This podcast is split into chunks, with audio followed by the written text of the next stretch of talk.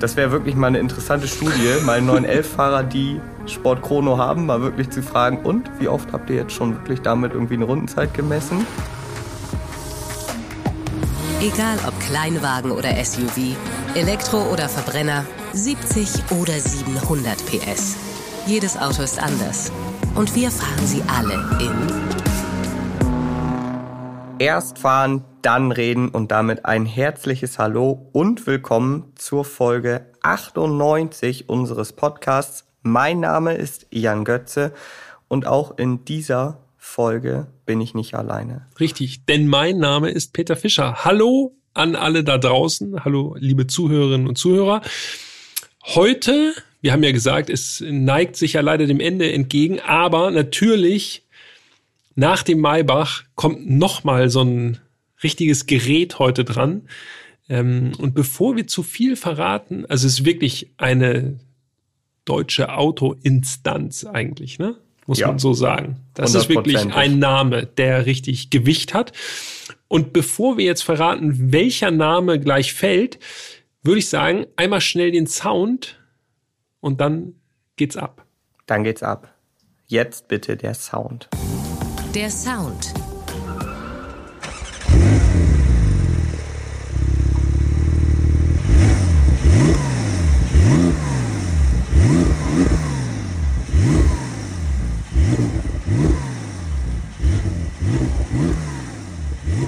Ja, klingt jetzt gar nicht so spektakulär und man hat schön rausgehört Soft Limiter.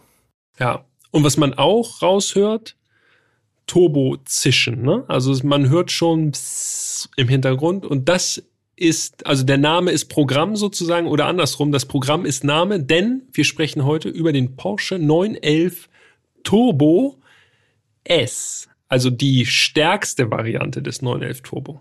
Ja, genau, die stärkste Variante des 911 Turbo und auch das stärkste Auto aus der dritten Staffel. Denn äh, in Folge 94 hatten wir ja den Audi RS e-tron GT und haben da noch stolz verkündet, 646 PS, mhm. das stärkste Auto bis dato in der Staffel. Jetzt legen wir noch einen drauf. Ja, und zwar 4 PS. 4 PS. 650 PS. In diesen Regionen, da ist die Luft einfach dünn. Das stimmt, ja. Aber 650 PS, das können wir hier schon mal an dieser Stelle verraten. Das ist wirklich, es ist sehr viel und es spürt oder es fühlt sich sogar nach noch mehr an. Ja, nach einigem PS mehr. Du sagst schon, stärkstes Auto in dieser Staffel, ja, aber auch stärkster Porsche 911 derzeit. Ne? Also der GT2 RS, der wird ja nicht mehr so produziert als 992 zunächst jedenfalls erstmal. Und so lange ist der 911 Turbo S der stärkste Elver. Ja, das stimmt. Also, wir sprechen über die 992-Generation, den aktuellen 911. Bald kommt da ja auch schon das Facelift, also wird äh, nicht mehr allzu lange dauern, dann wird es den 992.2 geben.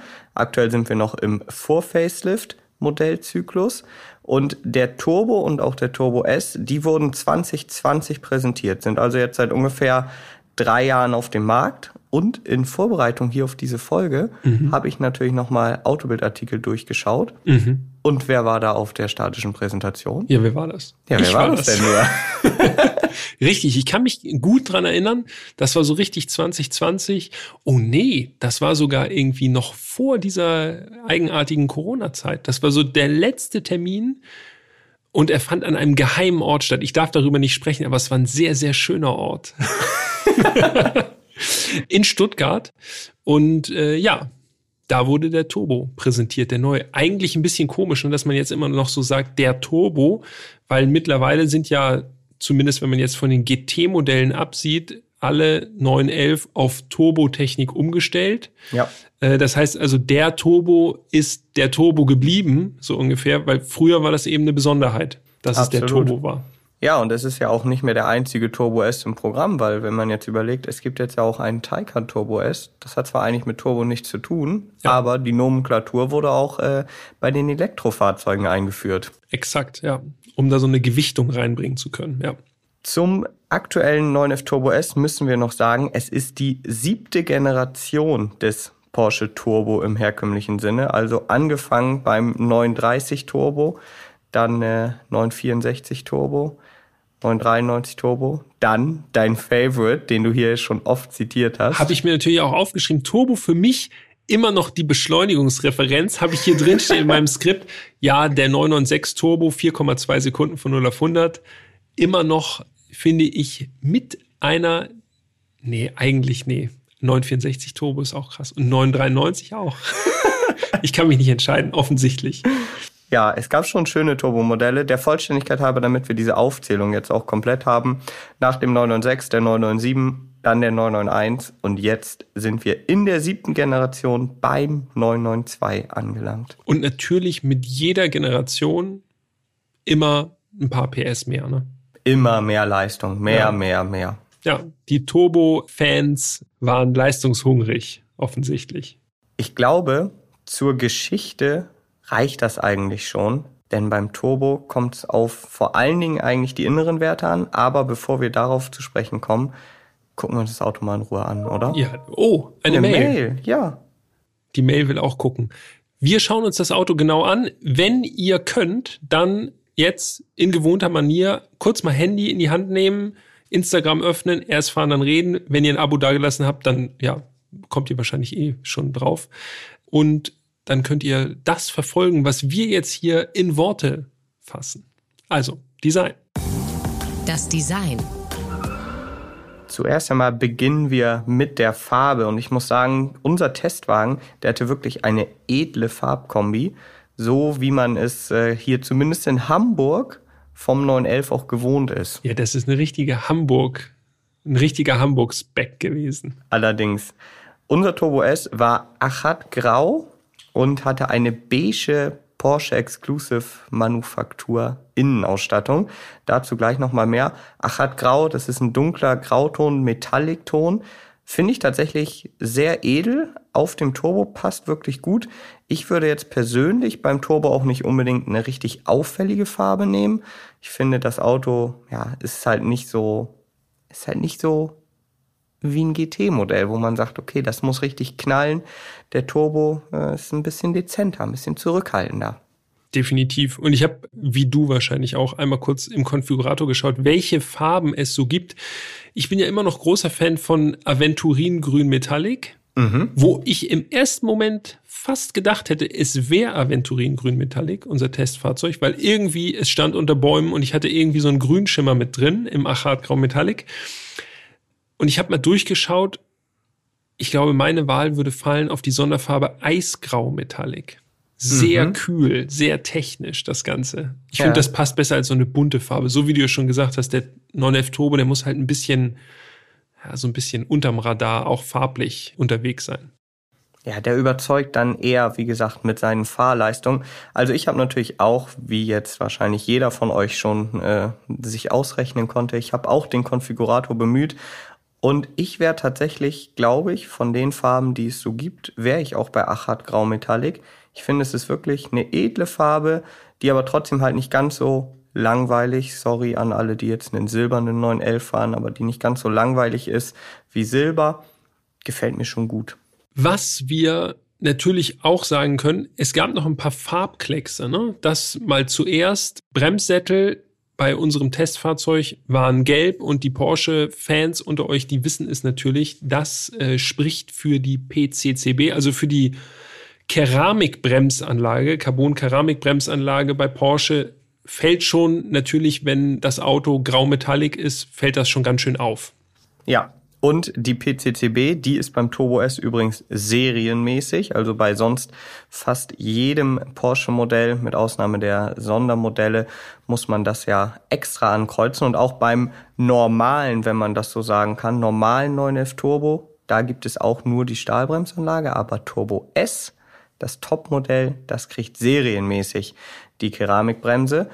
Ich finde, der gelbe Farbklecks, äh, der passt ganz gut äh, zum sonst ja, wie gesagt, eher schlichten Design. Felgen, die waren auch noch ziemlich auffällig bei unserem Testwagen. Mischbereifung erstmal, das ist interessant. 20, mhm. 21 Zoll, also ja. 20 an der Vorderachse, 21 Zoll an der Hinterachse. Und unsere Felgen waren die Exclusive Design. Äh, die kosten schon mal 2273 Euro extra. Ein bisschen Fuchsfelge erkennt man im Design, ne? So mhm. diese fünf, ja, Flügel sozusagen oder propellerartigen Blätter sozusagen, wie bei der Fuchsfelge damals. Ja. Das kommt schon noch raus. Das stimmt. Und die gab es dann in unserem Fall noch in schwarz lackiert, kostet auch nochmal extra 1190 Euro. Wobei, wenn man jetzt hört schwarz, dann denkt man, also ich zumindest, denkt dann wirklich an eine komplett schwarze Felge. Das ist eigentlich nicht, weil das ist in meinen Augen ist es eine Bicolor-Felge. Also der Felgenrand und auch die einzelnen Speichen sind eben noch silber, nur das Inlay ist alles schwarz. Dadurch wirkt die Felge ziemlich groß. Aber wir haben beide schon eben im Vorgespräch gesagt, das wäre jetzt, wenn wir uns unseren Traumturbo konfigurieren könnten, wäre das jetzt nicht unsere Wahl, ne? Ich finde die Serienfelge ehrlich ein bisschen gelungener, weiß ich jetzt nicht unbedingt, aber äh, finde ich zumindest optisch ansprechend.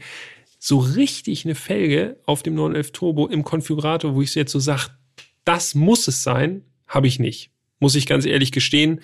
Ja, ist einfach so. Die Felgenauswahl beim Turbo ist so, wie sie ist. Ja, bin ich bei dir. Also äh, vier Felgen stehen zur Wahl. Wie gesagt, alle 2021 Zoll Mischbereifung. Und äh, die Standard Turbo S-Felge, die ist jetzt auch nicht so nach meinem Geschmack. Ich wäre wahrscheinlich am ehesten bei der Felge, die wir hatten, aber eben nicht in schwarz lackiert, sondern komplett silber.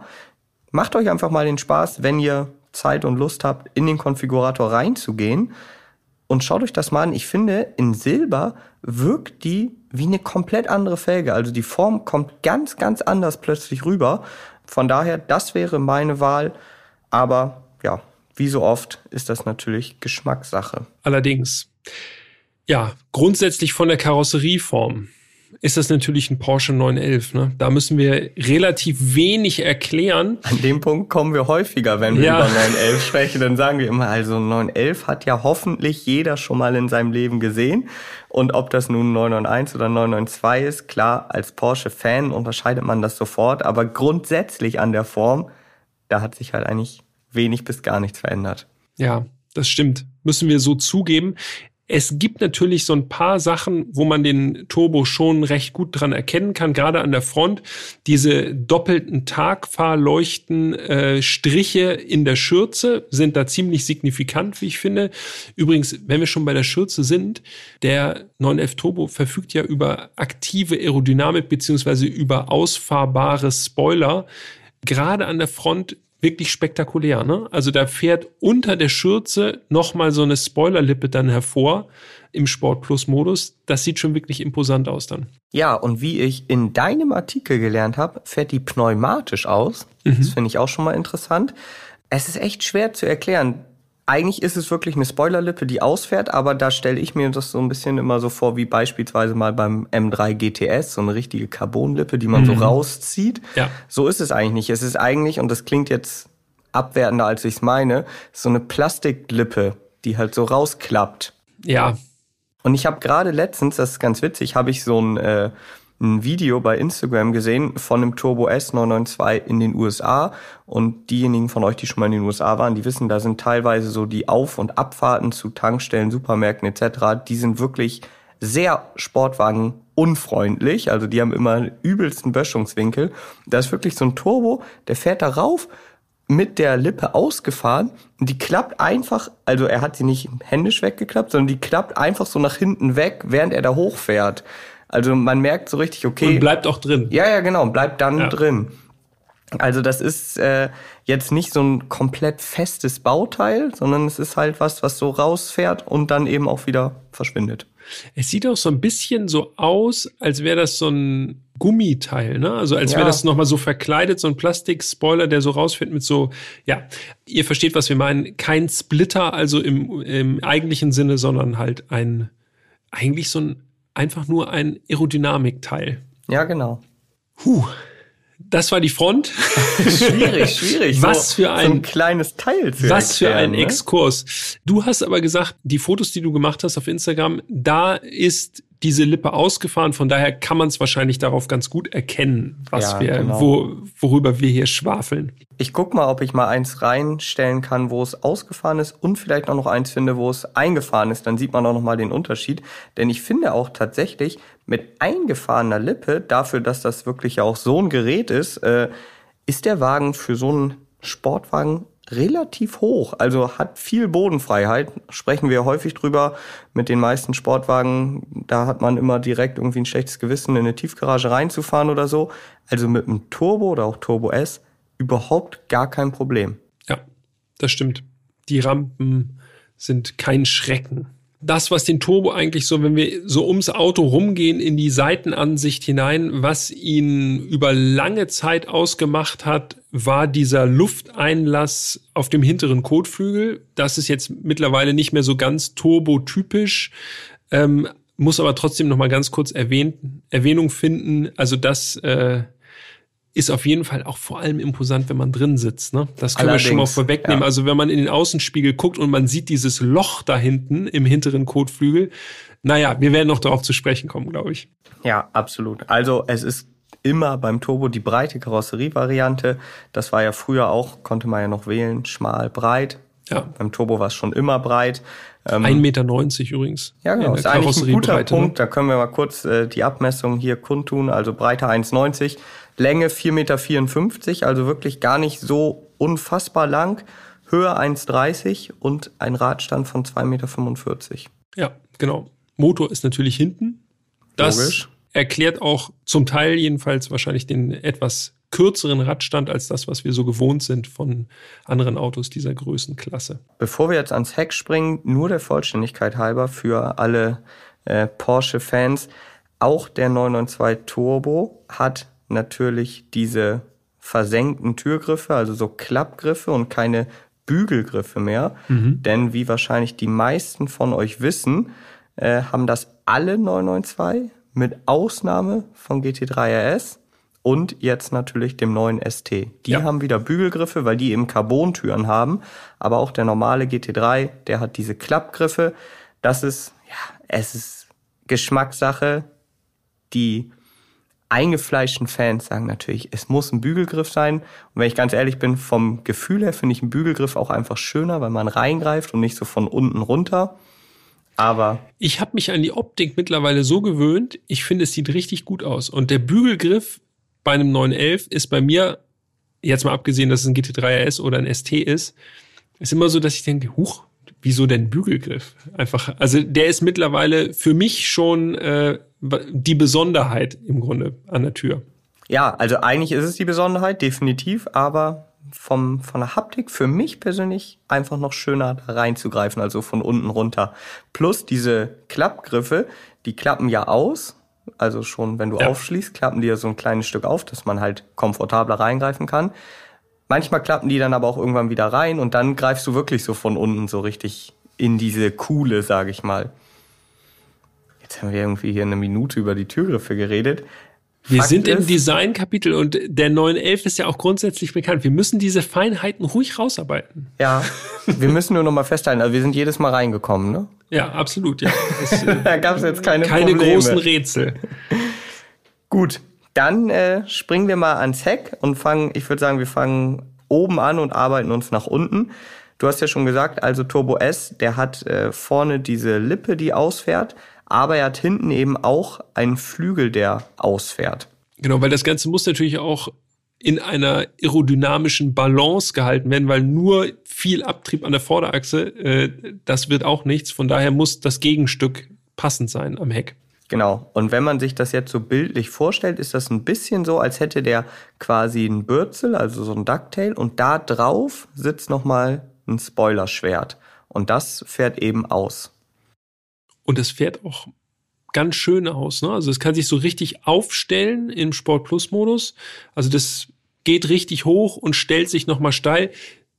Ansatzweise so wie bei einem McLaren P1, der ja auch diesen Race Mode hat, ne? wo er dann so richtig alles aufstellt quasi. Ja.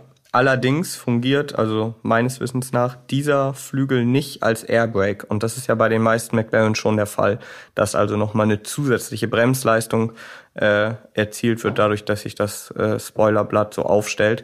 Das ist beim Turbo S nicht so. Aber wie das du braucht schon, ein Turbo S gar nicht. Er hat einfach schon ja die riesige Keramikbremse mit 420 Millimeter Scheiben vorne und 390 Millimeter Scheiben hinten. Aber was ganz cool ist, auch durch die Heckscheibe sieht man dann eben richtig, wenn der Flügel rausgefahren ist, dann hast du ihn richtig im Blick. Ja, so ein richtiges Brett. Dann weißt du, jetzt wird's ernst. Oder vielmehr alle anderen wissen, jetzt wird's ernst. Der vor mir, der hat jetzt auf Sport Plus gestellt. Dann eine Sache, darüber haben wir uns auch schon unterhalten, Jan, weil da haben wir, glaube ich, eine etwas abweichende Meinung zur Mehrheit, vermute ich jedenfalls mal. Die Auspuffanlage vom 911 Turbo und Turbo S. In der normalen Variante sind das nämlich viereckige Rohre unten in der Schürze. Wenn ihr die Bilder jetzt seht auf Instagram, werdet ihr feststellen, ihr seht nur zwei Endrohre und zwar ovale. Das ist die Sportabgasanlage. Die normale Auspuffanlage, wie gesagt, mit viereckigen Endrohren finden wir, haben wir schon geklärt, optisch eigentlich cooler. Ja, und es ist komisch, denn diese vier eckigen Endrohre, also erstmal erinnern die mich so ein bisschen an die etwas älteren AMG-Modelle, also die nicht aus den 90ern, sondern so 2010 oder so. Äh, die hatten ja auch immer so eckige Endrohre. Und diese vier Endrohre sehen für mich viel beeindruckender aus als die zwei ovalen. Ja. Also ich hätte gedacht, einfach nur von der Optik wäre es andersrum. Die vier sollten lieber die Sportabgasanlage sein und die zwei ovalen die normale Abgasanlage. Aber ja, es ist nun mal so bei Porsche äh, geregelt worden. Und ich habe es eben schon zu dir gesagt, wirklich fast jeder 9F Turbo S und hier in Hamburg fahren echt einige rum. Allerdings, ja. Und fast jeder, also wirklich, ich würde wirklich sagen, wie 49 von 50 haben die Sportabgasanlage. Ja, da wird einfach der Haken gesetzt. Einfach Sportabgasanlage klingt gut. Brauche ich. Ja. ja, aber aus optischer Sicht sind wir auf jeden Fall beide bei dieser eckigen. Schreibt uns natürlich gerne, wie ihr das seht. Äh, podcast.autobild.de ist da die Adresse. Und lasst uns einfach mal wissen, Sportabgasanlage, ja oder nein? Und jetzt nicht nur auf den Sound bezogen, sondern natürlich in erster Linie jetzt, weil wir hier im Designkapitel sind, auf die Optik. Ja, Alternativ kommentiert einfach bei Instagram unter die Fotos mhm. äh, und dann äh, können wir mal Likes sammeln auf die jeweiligen Kommentare. Ja, dann gucken wir mal. Es gibt aber noch eine Besonderheit am Heck unseres Testwagens zumindest, denn wir hatten die sogenannte Exclusive Design Rückleuchte. Und für alle, die jetzt nicht genau wissen, was das bedeutet, also erstmal 992 hat ja so eine durchgängige Rückleuchte oben und dann nochmal die Blinker an den Seiten. Und diese durchgängige Rückleuchte, die ist eigentlich aus rot getöntem Glas. Bei Porsche gibt es aber die Möglichkeit, eben diese Exclusive Design Rückleuchte zu bestellen und dann ist das weiß getöntes Glas und so ist dann quasi am Heck alles in weißem Glas, bis auf eben die Reflektoren unten in der Schürze und natürlich die dritte Bremsleuchte. Aber es sieht so einfach ein bisschen cleaner aus, weil man einfach nur so ein weißes Glas dann im Heckbereich hat. Natürlich leuchtet also die rot. weiß müssen vielleicht so, also farblos ist es im Grunde. Ne? Genau, ja. Das, ja. Genau. Natürlich leuchtet die rot, wenn man bremst, logisch. Und auch wenn das Licht an ist, dann äh, ist alles rot illuminiert. Aber es ist eben im ausgeschalteten Zustand nicht rot. Ja, genau. Finde ich ja tatsächlich echt cool, weil das einfach noch mal ein bisschen, da sind wir wieder bei diesem edlen Charakter, weil es einfach noch ein bisschen edler aussieht. Und auch wenn ich ja generell, das habe ich ja schon bei der GT3-Folge gesagt, ich bin ja ein großer Fan der 991-Generation, muss ich sagen, im Dunkeln so ein 992 von hinten mit dieser ganz filigranen, durchgängigen Leuchte, ja. Das sieht schon richtig gut aus. Das habe ich jetzt wieder gedacht, auch als ich du den siehst Wagen... nur den Strich sozusagen, ja, genau. wenn der Wagen weiter weg ist und dann weißt du gleich, ah ja, okay von ja, elf. Das ja. sieht schon richtig gut aus. Auch als ich die Fotos jetzt nochmal gemacht habe, habe ich das Auto einfach nochmal so hingestellt, so bei Dämmerung mit dieser Leuchte. Das ist schon schön. Das ist wirklich gut. okay, dann sind wir einmal rum um den 911 Turbo S. Oder hast du noch Ergänzungen? Nö, das waren eigentlich alle wichtigen Sachen. Von meiner Seite auch. Dann öffnen wir jetzt mal die Tür und steigen ein. Der Innenraum. Und ich habe es ja eben schon angeteased. Äh, Im Innenraum ist unser Fahrzeug dann wirklich äh, sehr hoch ausgestattet gewesen, denn wir hatten eine Exclusive Manufaktur Lederausstattung in Mojave Beige. Also so ein schöner Beige-Ton. Eigentlich auch da wieder dieser edle Charakter passend zu dem Grau. Grau mit Beige finde ich ist eine schöne Kombination. Günstig ist diese Lederausstattung aus der Exclusive-Manufaktur allerdings nicht. 9.264 Euro verlangt Porsche dafür. Das ist schon, also das muss man schon wollen. Ja, definitiv, ja. Aber grau mit beige, beige mit grau, sieht edel aus, ne? Ja, plus also, in dieser, in dieser Exclusive-Manufaktur Ausstattung sind natürlich dann alle Lederpakete mit drin, alles ist extra beledert und man hat dann eben am schwarzen Armaturenbrett schön beige Naht, genauso am Lenkrad. Also es ist schon wirklich sehr stilvoll äh, zusammengestellt und überall halt auch wirklich drauf geachtet. Auch an der Längssäule, ne? Ja. Ich habe extra, nachdem du das beim Maybach gesagt hast, habe ich extra nochmal hingefühlt. Ja. Und ja, Längssäule ist auch beledert. Genau, und auch da wieder schön mit beiger Naht, also das ist schwarzes Leder mit beiger Naht. Ja, kannst du mal sehen. Maybach hat's nicht, aber so ein Sportgerät wie der 9F Turbo, der hat sogar eine belederte Längssäule. Ansonsten ist das Cockpit natürlich 911. Ne? Da gibt es jetzt recht wenig, was einen jetzt direkt auf den Turbo hinweist. Instrumentierung, klassisch, Drehzahlmesser in der Mitte, und dann links davon der Tacho, rechts so ein Multi-Instrument, beide rund und dann eben rechts und links davon nochmal zwei weitere Zusatzinstrumente. Das ist so dieses typische fünf Rundanzeigen-Cockpit quasi genau. vom 911. Aber auch da muss man jetzt ja sagen, für die, die mit der 992 Generation noch keine Berührungspunkte hatten, ähm, auch da sagen natürlich die eingefleischten Fans, ja, ja, aber das ist zwar ganz nett gedacht mit diesen fünf Rundinstrumenten, aber wenn man ehrlich ist, haben wir einen analogen Drehzahlmesser in der Mitte und alles andere ist digital. Und das ist natürlich bei den 911 Aficionados, äh, kommt das nicht so gut an. Da ist noch so das klassisch analoge, das ist gefragt. Ja, aber die sind natürlich immer irgendwie bei einer Umstellung immer schnell dabei und sagen, nee, das war aber früher schon cooler. So. Ja. Immerhin muss man ja Porsche zumindest die Props geben, dass sie versuchen, selbst in der digitalen Welt dann eben diesen klassischen Look noch zu imitieren. Ja. Und man hat eben halt den Vorteil, dass du relativ bequem über das Lenkrad die Displays rechts und links dir halt so einstellen kannst, wie du möchtest. Du kannst dir da wirklich die verschiedensten Dinge anzeigen. Beim Turbo beispielsweise, das fand ich auch interessant, sogar die Kraftverteilung, wie viel Kraft gerade nach vorne geht, an die Vorderachse, ja. wie viel an die Hinterachse. Du kannst dir G-Kräfte anzeigen lassen, Rundenmess äh, Rundenzeiten messen. Du hast Navi, also hast wirklich unfassbar viele Möglichkeiten. Und das Ganze Trotzdem alles gut ablesbar, weiß auf schwarz, größtenteils jedenfalls, wenn man vom Drehzahlmesser absieht. Und dadurch auch einfach irgendwie so ein schöner, cleaner Look. Finde ich gut. Ist einfach äh, gut gelungen. Auch keine Schnörkel oder so wilde Grafiken, keine großartigen Farbexperimente werden da gewagt. Das ist, so erwartet man das doch eigentlich schon. Ja, und es ist vor allen Dingen haptisch auch alles sehr, sehr schön. Also alles, wo man hinlangt, das äh, fasst sich schon gut an.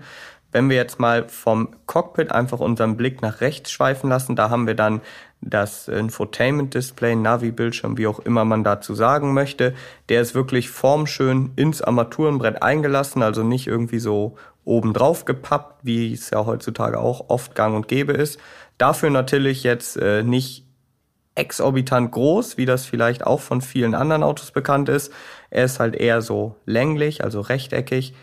Aber wenn du mich fragst, alles Wichtige ist drauf, CarPlay funktioniert, hast Navi, alle wichtigen Funktionen und es sieht eben auch schön aus.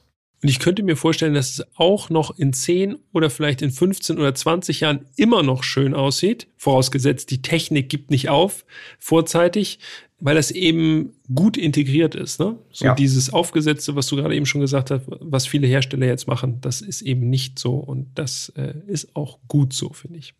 Aber aufgesetzt haben wir ja trotzdem, ähm, und zwar oberhalb des Armaturenbretts, gibt es äh, die Uhr des Sport-Chrono-Pakets. Ja. Und die ist dann wieder schön analog, so wie es sich gehört.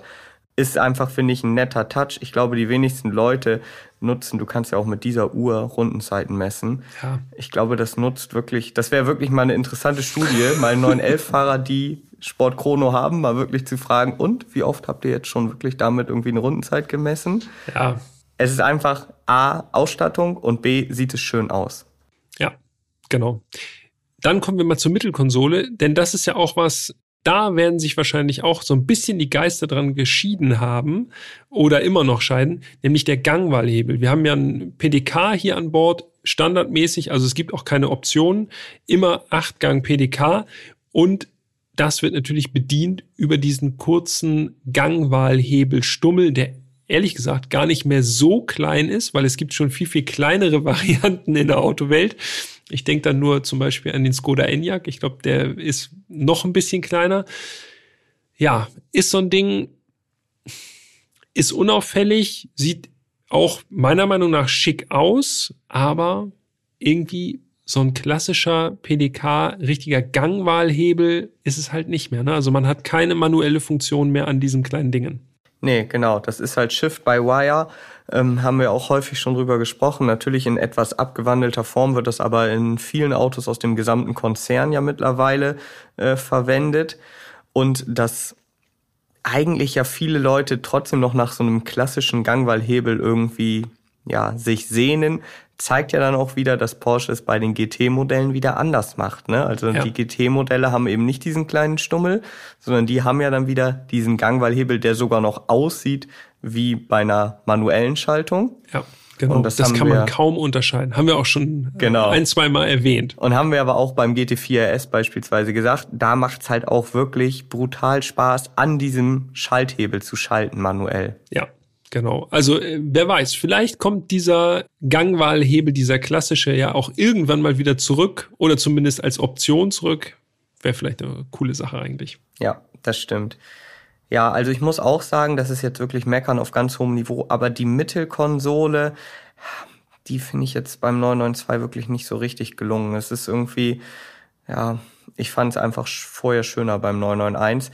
Hinter dem Gangwahlhebel hat man dann noch, wenn man möchte, äh, so ein Einsatz für einen Getränkehalter. Den kann man übrigens aber auch tauschen, einfach gegen Fach. In unserem Auto habe ich mhm. das äh, gleich getauscht, weil es sind beide wurden mitgeliefert und ich habe dann den Getränkehalter ins Handschuhfach getan. Ja. Was bei einem Automatikauto erstmal eh nicht so wichtig ist, aber beispielsweise beim GT3 haben wir das ja gesagt, 992 GT3 Handschalter.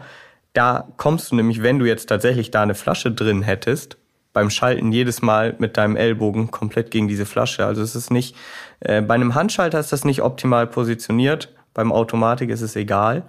Es gibt aber auch noch einen zweiten Getränkehalter für alle, äh, die das interessiert. Der Beifahrer hat noch einen, äh, den er so ausfahren kann, wie eben früher bei dem 991 das auch war. So einen versteckten, ne? Das ist ganz, ganz rechts am Armaturenbrett, da ist so ein kleines, ja, so, wie so eine kleine Schublade und wenn man da drauf drückt, dann fährt der Becher halt raus ja, ist eine gute Sache. Das ist eine gute Sache auf jeden Fall. Und kostet nicht viel Gewicht. Ja, auch das. Dann lass uns noch über das Lenkrad sprechen, denn das ist auch äh, ja bei uns immer ein wichtiger Punkt, haben wir auch schon gesagt. Äh, der Turbo S hat das GT Sportlenkrad, das ist also etwas kleiner im Durchmesser. Auch hier schwarzes Lenkrad, beige Naht, also passt zum Rest des Interieur. Ähm, wir haben Lenkradtasten, das ist jetzt wenig überraschend, denn das haben alle aktuellen 911 mittlerweile. Und wir haben unten rechts im Lenkrad eben so einen kleinen Drehknopf. Genau, für die Fahrmodi. Äh, da kann man sozusagen auf Schnellzugriff äh, mit der rechten Hand einfach mal kurz die Fahrmodi ändern. Äh, auch auf kurviger Strecke ist da sozusagen keine große Sucherei erforderlich. Finde ich gut muss ich sagen. Ähm, erleichtert das Ganze auf jeden Fall für uns. Auf jeden Fall, wenn wir die Fahrmodi mal ausprobieren und einmal durchschalten. Und ist auch wirklich unauffällig. Ne? Also der ist sehr zurückhaltend. Der ist jetzt nicht irgendwie grellrot oder so, sondern halt alles in schönem Schwarz. Und da, der springt einem jetzt nicht so sehr ins Auge. Ja, es ist halt gediegen und das passt einfach so gut zum Turbo. Und wie du schon sagst, man kann wirklich mit einem Griff zack, zack, zack eben durchwählen durch die Fahrmodi. Das funktioniert richtig gut, auch wenn man mal wieder schnell zurückschalten will. Man muss nicht irgendwie über Menüs gehen oder gucken, wo in der Mittelkonsole ist jetzt dieser Knopf. Das geht wirklich, das ist total intuitiv. Wo wir schon gesagt haben, Gangwahlhebel, da ist kein manuelles Schalten mehr möglich. Klar, das ist möglich über die Schaltwippen hinterm Lenkrad. Metallern, Mhm. Klingt es da, wenn man so mit dem, mit dem Zeigefinger mal drankommt, so fühlt sich alles gut an, auch nicht übertrieben, ne? Also nicht so riesen Schaltohren da hinten dran, sondern alles genauso, so dass man die Italiener gerne machen. Genau. Über das halbe Lenkrad. Ist auch irgendwie cool, aber würde zu einem 911 Turbo auch ehrlich gesagt nicht besonders gut passen. Das nee. ist alles ein bisschen diskreter. Und sie sind am Lenkrad befestigt, das heißt, sie drehen mit und sind nicht an der Lenksäule und sind starr. Äh, auch das ist ja persönliche Präferenz, wie wir hier im Podcast schon häufig besprochen haben. Das ist richtig. Da sind mir die Italiener doch wir sehr sympathisch. Gut, dann noch einmal ganz links, denn auch das ist natürlich äh, wichtig. Ein 911 wird links gestartet, logisch, aber ja, ein 992 wird nicht mehr mit dem Schlüssel gestartet. Genau, sondern der Schlüssel ist im Grunde fest installiert, quasi. Also so, als hätte man den Schlüssel da schon ins Zündschloss gesteckt. Das ist nur so ein kleiner Schalter, den kann man drehen wie ein Zündschlüssel und dann läuft der Koffer. Genau.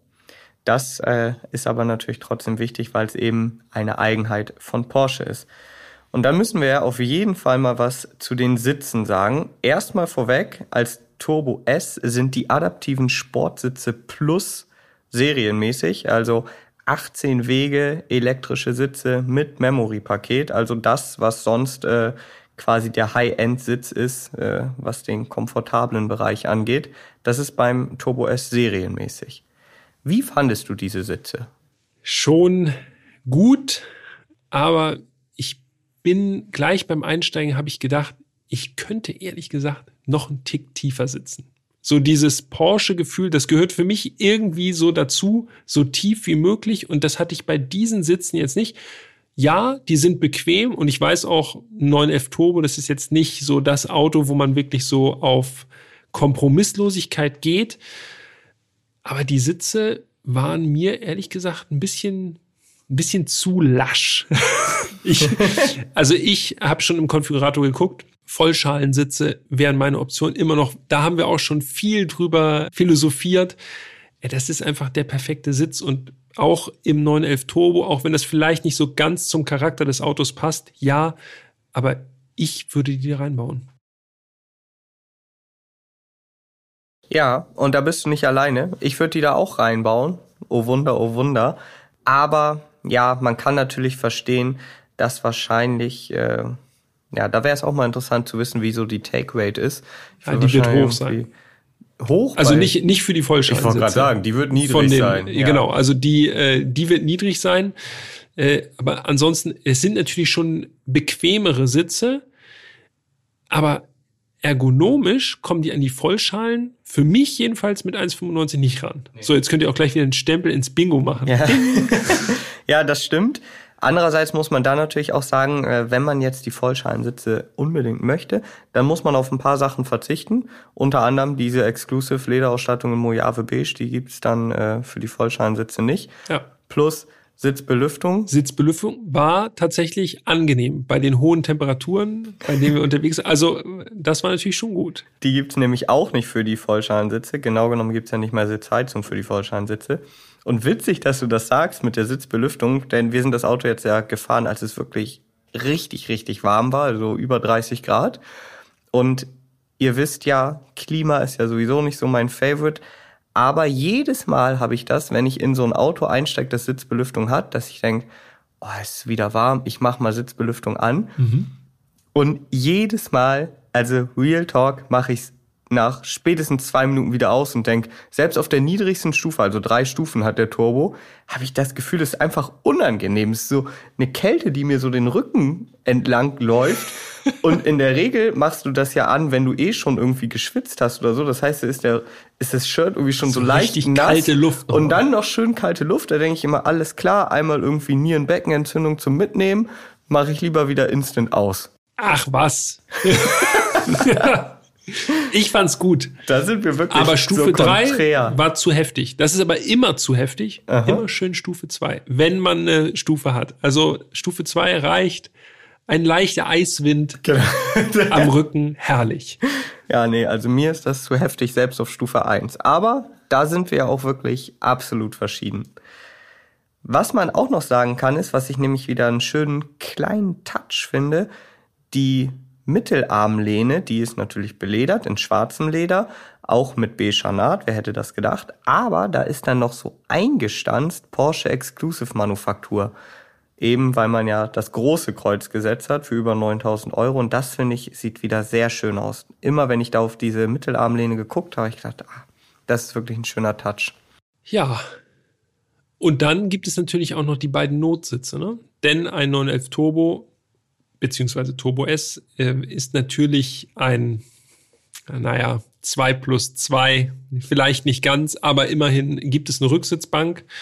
Ich habe da nur meine Tasche abgelegt. Aber du hast mal jemanden hinten äh, eingeladen, ne? Ja, ich bin mit meiner Frau und meiner Mutter gefahren und hätte es auch nicht gedacht, aber das geht. Also natürlich musst du dann als Beifahrer ein bisschen nach vorne fahren, so, damit das mit den Beinen passt.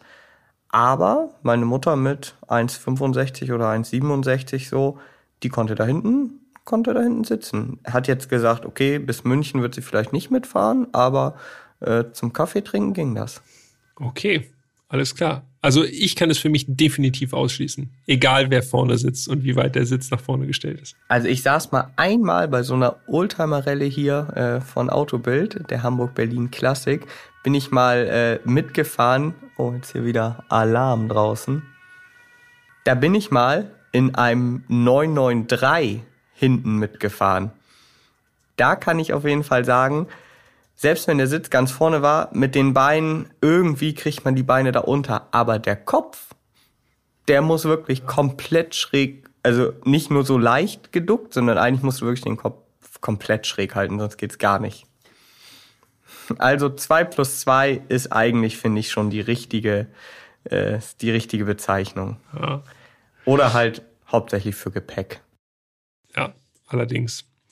Ach ja, Gepäck. Apropos Gepäck, natürlich Kofferraum, selbstverständlich vorne mhm. und Standardgröße 911, ne? Ja.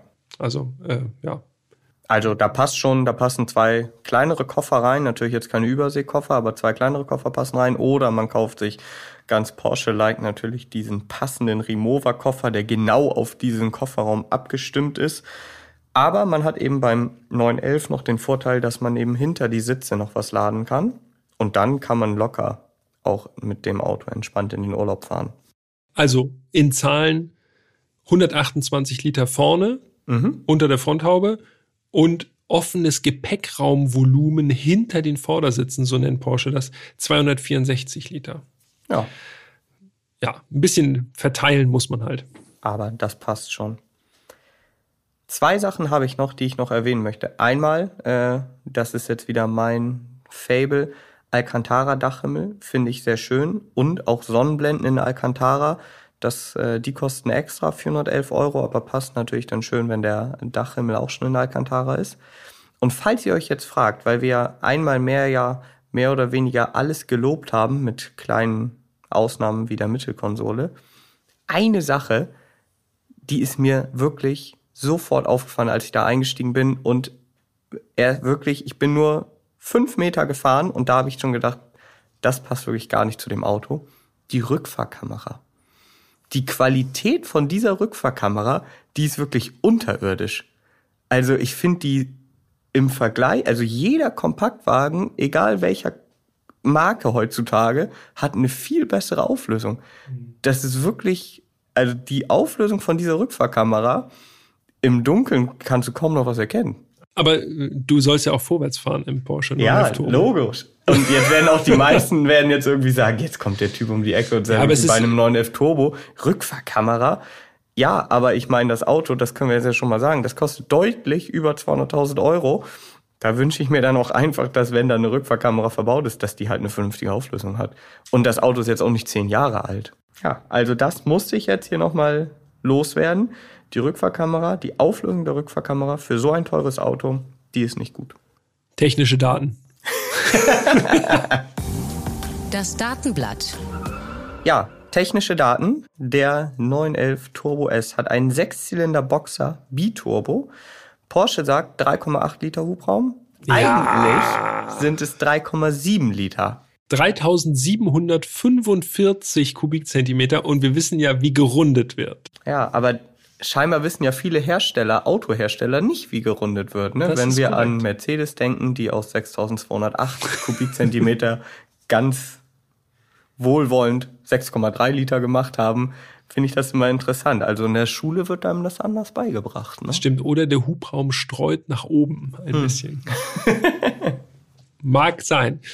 650 PS haben wir schon gesagt. Das gilt natürlich für den Turbo S. Der normale Turbo, 911 Turbo, 580 PS. Also ein schon ganz erheblicher Sprung, der mit dem S einhergeht von 70 PS. Wirklich. Und wie gesagt, stärkster 911 derzeit.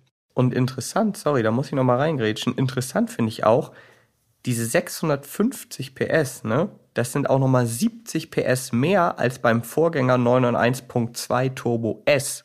Ja. Also der damalige Turbo S ist genauso stark wie der jetzige Turbo.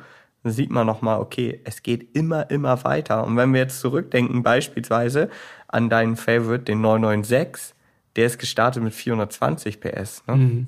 Enorme Leistungssprünge, die da irgendwie in ein paar Jahren, gefühlt jedenfalls ein paar Jahren stattfinden. 174 PS pro Liter. Das ist schon echt brutal. Und auch das Drehmoment ist brutal. 800 Newtonmeter Drehmoment im Falle des Turbo S. Ja. Da habe ich schon ganz, schon Schnappatmung. Ja, und die liegen schon an bei 2500 Touren. Also das volle Drehmoment schon bei 2500 Touren. Die Maximaldrehzahl von diesem Motor übrigens auch über 7000. 7200 Touren dreht der. Mhm. Für einen Turbo jetzt auch nicht unbedingt typisch, dass der relativ hoch dreht. Äh, verspricht auf jeden Fall schon auf dem Papier, dass das Ding wirklich ganz schön schnell ist es geht eigentlich mit Superlativen weiter. Ne? Also es ist wirklich, wenn man sich das Datenblatt vom 911 Turbo S anguckt, dann denkt man bei jeder neuen Zahl, die auftaucht, denkt man, puh, wow. VMAX 330 kmh. Hm. Das ist schon echt sehr, sehr schnell. Und wie wir ja wissen, das muss ich immer wieder loswerden an dieser Stelle, das sagt Porsche ja auch einmal mehr, sie optimieren ja nie auf Höchstgeschwindigkeit. Ja. Das ist dann einfach ein Beiprodukt. So schnell wie er halt fährt, fährt er halt. Ja, und er fährt halt sehr, sehr schnell. Ja. Ohne es darauf abgesehen zu haben, jetzt irgendwelche Zahlenwerte äh, zu erreichen.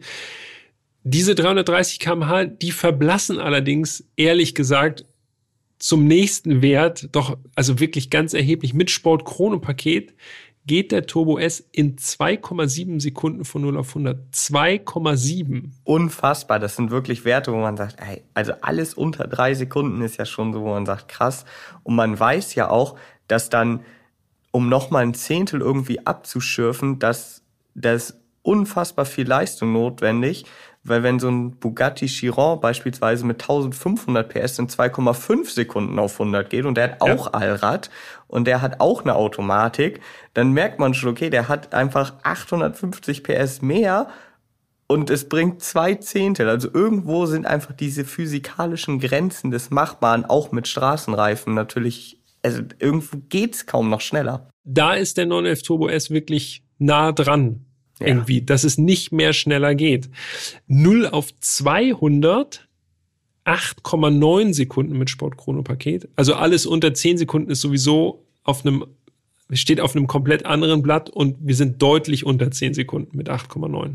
Ja, und das liegt halt einfach daran, haben wir ja gerade schon gesagt, also Achtgang Doppelkupplung, das PDK ist Serie, genauso der Allradantrieb. Und jeder, der mal das Vergnügen hatte, einen Porsche mit PDK zu fahren, der weiß, dieses Getriebe, das schaltet so schnell. Also auch wenn du Rennfahrer bist, du kommst da gar nicht hinterher. Ne? Also das ist wirklich so ein Auto, da lässt du besser das Auto das auch machen. Ja, da das geht wirklich so dip, dip, dip und die Gänge sind jeweils durch. Ja, also das ist, das geht einfach nur nach vorne. Und das Gewicht, das wollen wir euch auch nicht vorenthalten. 1640 Kilo, sagt Porsche. Das ist jetzt nicht ganz wenig, äh, auch wenn man das vergleicht mit einem GT3 beispielsweise, aber der hat eben auch kein Allrad. Ja, der so Pi mal Daumen 200 Kilo weniger wiegt, ne? Genau. Der hat eben auch kein Allrad, nicht so eine hohe Ausstattung wie jetzt der Turbo S. Ja, und äh, der Verbrauch das ist ja eigentlich dein Metier, aber ich sag's jetzt einfach mal, ja. auf dem Papier ist der dafür, für diese Leistung gar nicht so hoch. 12 bis 12,3 Liter, sagt Porsche. Ja, genau. Und die Dachlast? Ja, das ist, das ist ein neues Metier genau. eigentlich, ne? Das ist ein neu, neuer Fable. 75 Kilogramm und damit 75 Kilogramm mehr als der Maybach. Der ja. hatte 0 Kilogramm. Ja, das heißt, Das wäre jetzt ja mal Ein interessant. richtig praktisches Fahrzeug. Durch und durch praktisch. Ich könnte mich also auf das Dach drauflegen. Äh, ja, ich nicht. Nee. Also nicht, vielleicht ist da noch ein bisschen, da wird doch bestimmt noch 10% Toleranz drin sein. Dann geht's, ja, mit Augen zu drücken geht's schon. Ja. So ist es. Fahren wir los. So viele krasse Zahlen. Warte, warte, Wir müssen eine loslegen. krasse Zahl haben Welche? wir noch. Den Preis. Ach so. Welche nur? Was? Der Preis. Denn der ist auch krass. Ja, Ich habe ja schon mal angeteased, deutlich über 200.000 Euro. Deutlich über 200.000 Euro bedeutet beim Turbo das S. war untertrieben. ja, ich wollte ja noch einen kleinen Spannungsbogen Ja, ein aufbauen. bisschen Luft muss noch bleiben. Deutlich über 200.000 bedeutet beim Turbo S 246.848 Euro. Und da habe ich natürlich nochmal nachgeschaut im Artikel von Herrn Fischer vom 5.3.2020.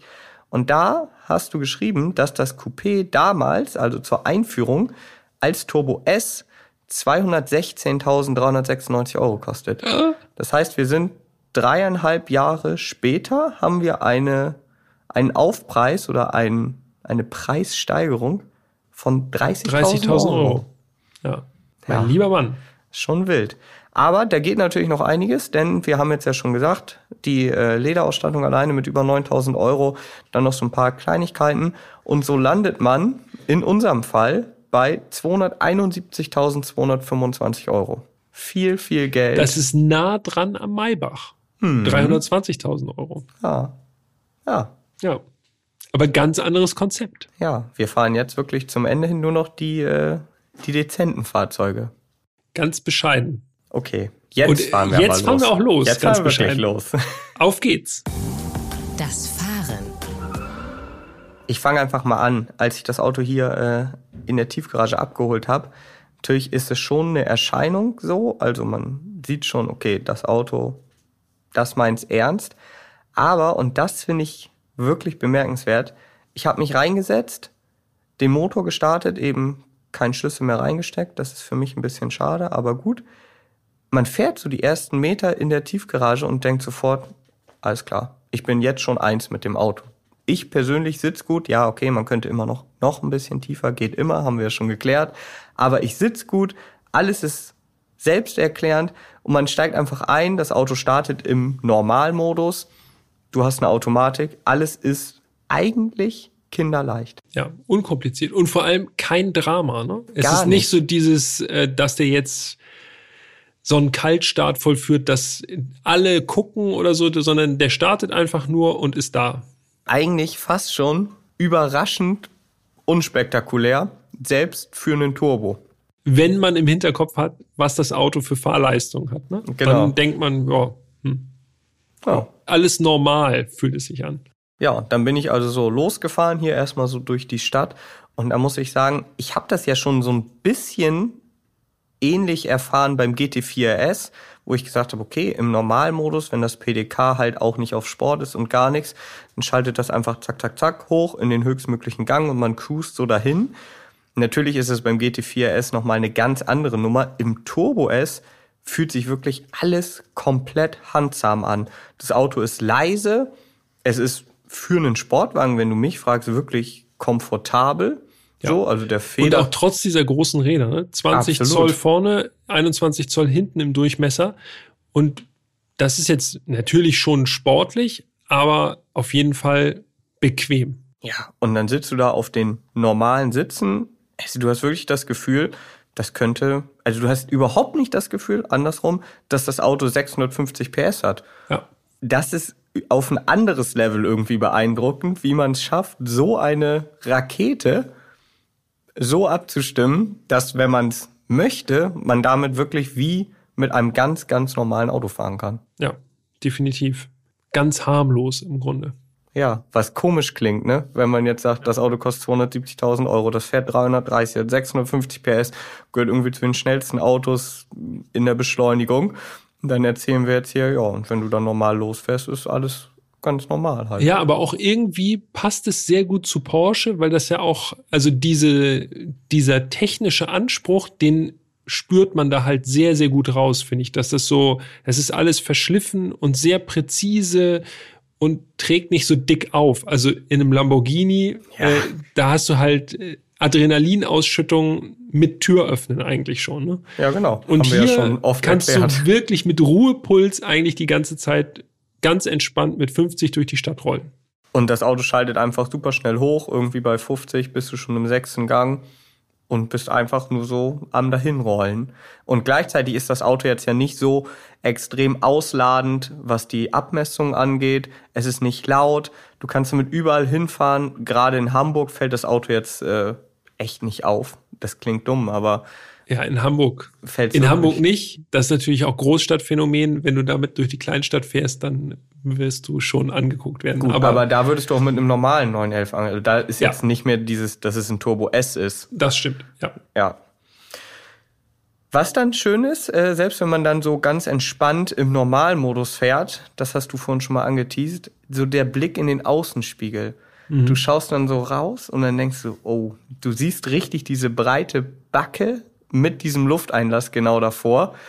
Und da hat man dann schon das Gefühl, okay, das äh, ist schon, das ist halt ein richtiges Gerät. Ja, du siehst halt, wie viel Luftdurchsatz möglich ist. Ne? Allein so an der Größe der Öffnung weiß man schon, okay, das ist doch amtlich, was bewegt wird.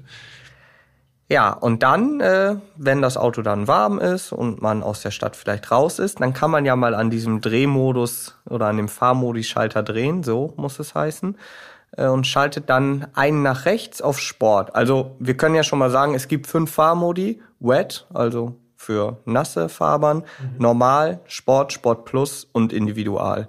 Ja. Also einen Race-Modus oder so, wie wir das von anderen Herstellern kennen, gibt's nicht. Sport Plus ist das extremste.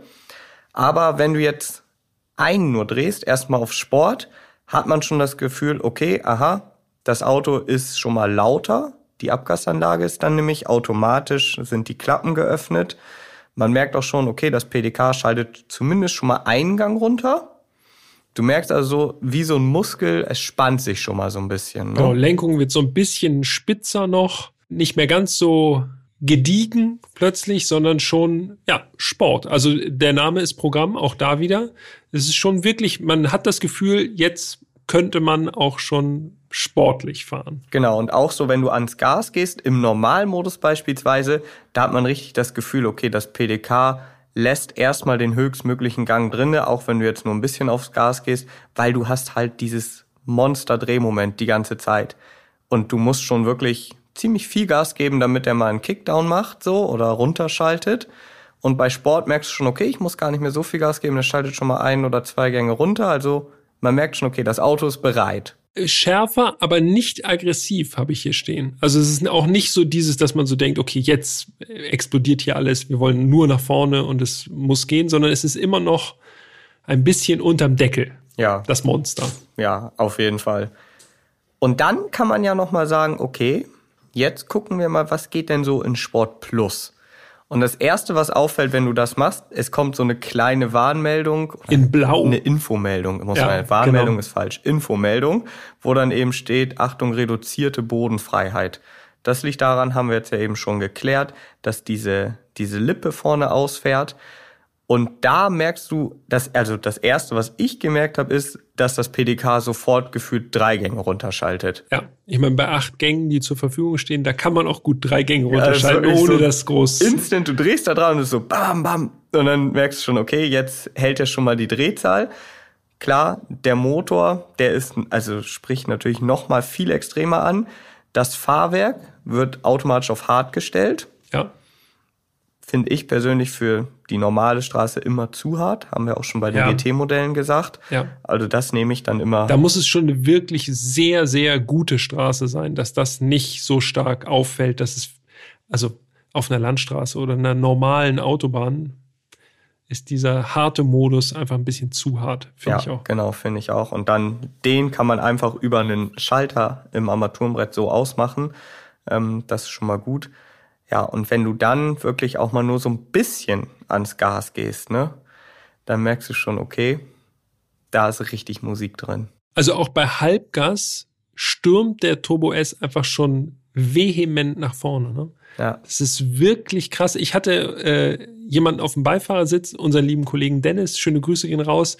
Und der hat auch gesagt, boah, so als Beifahrer ist das, fühlt sich das alles noch mal schneller an. Und ich wusste ja, ich habe wirklich höchstens Halbgas gegeben. Und er sagt schon, uh, das fühlt sich wirklich schnell an vom Beifahrersitz aus. Habe ich auch gedacht, okay, dann wollen wir mal gucken, was bei Vollgas passiert. Ja, also da muss man jetzt ja auch sagen, also ich bin ja schon mit einer gewissen Erwartungshaltung an dieses Auto rangegangen, das ist ja ganz klar. Also Turbo S weiß man einfach so, das ist halt das Ding bei Porsche, was jetzt gerade Ausbeschleunigung angeht. 650 PS auf dem Papier, diese 2,7 Sekunden, da erwartest du natürlich schon, dass das eine richtige Rakete ist. Ja. Aber ich muss gestehen, als ich das erste Mal richtig durchgeladen habe, und das habe ich auch nur gemacht, als ich alleine war, um dieses Feeling halt für mich einmal zu haben, so, da habe ich gedacht, das ist ja wirklich nicht normal. Also, das fühlt sich auch, das klingt richtig dumm, wenn man sowas sagt, aber das fühlt sich nicht nach 650 PS an. Ich habe dir ja geschrieben nach meiner Fahrt, ey, original, also 700, 750, 800 PS. Wenn jemand sagen würde, dieses Auto hat 800 PS, würde ich sagen, ja, genau so verhält es sich auch. Es ist wirklich ein extremer Schub. Und vor allem auch so dieses Gefühl, wenn du, du fährst schon 180 und gibst dann Vollgas, es ist ja, also es ist wirklich, als würdest du mit einem normal sportlichen Auto einfach aus dem Stand beschleunigen.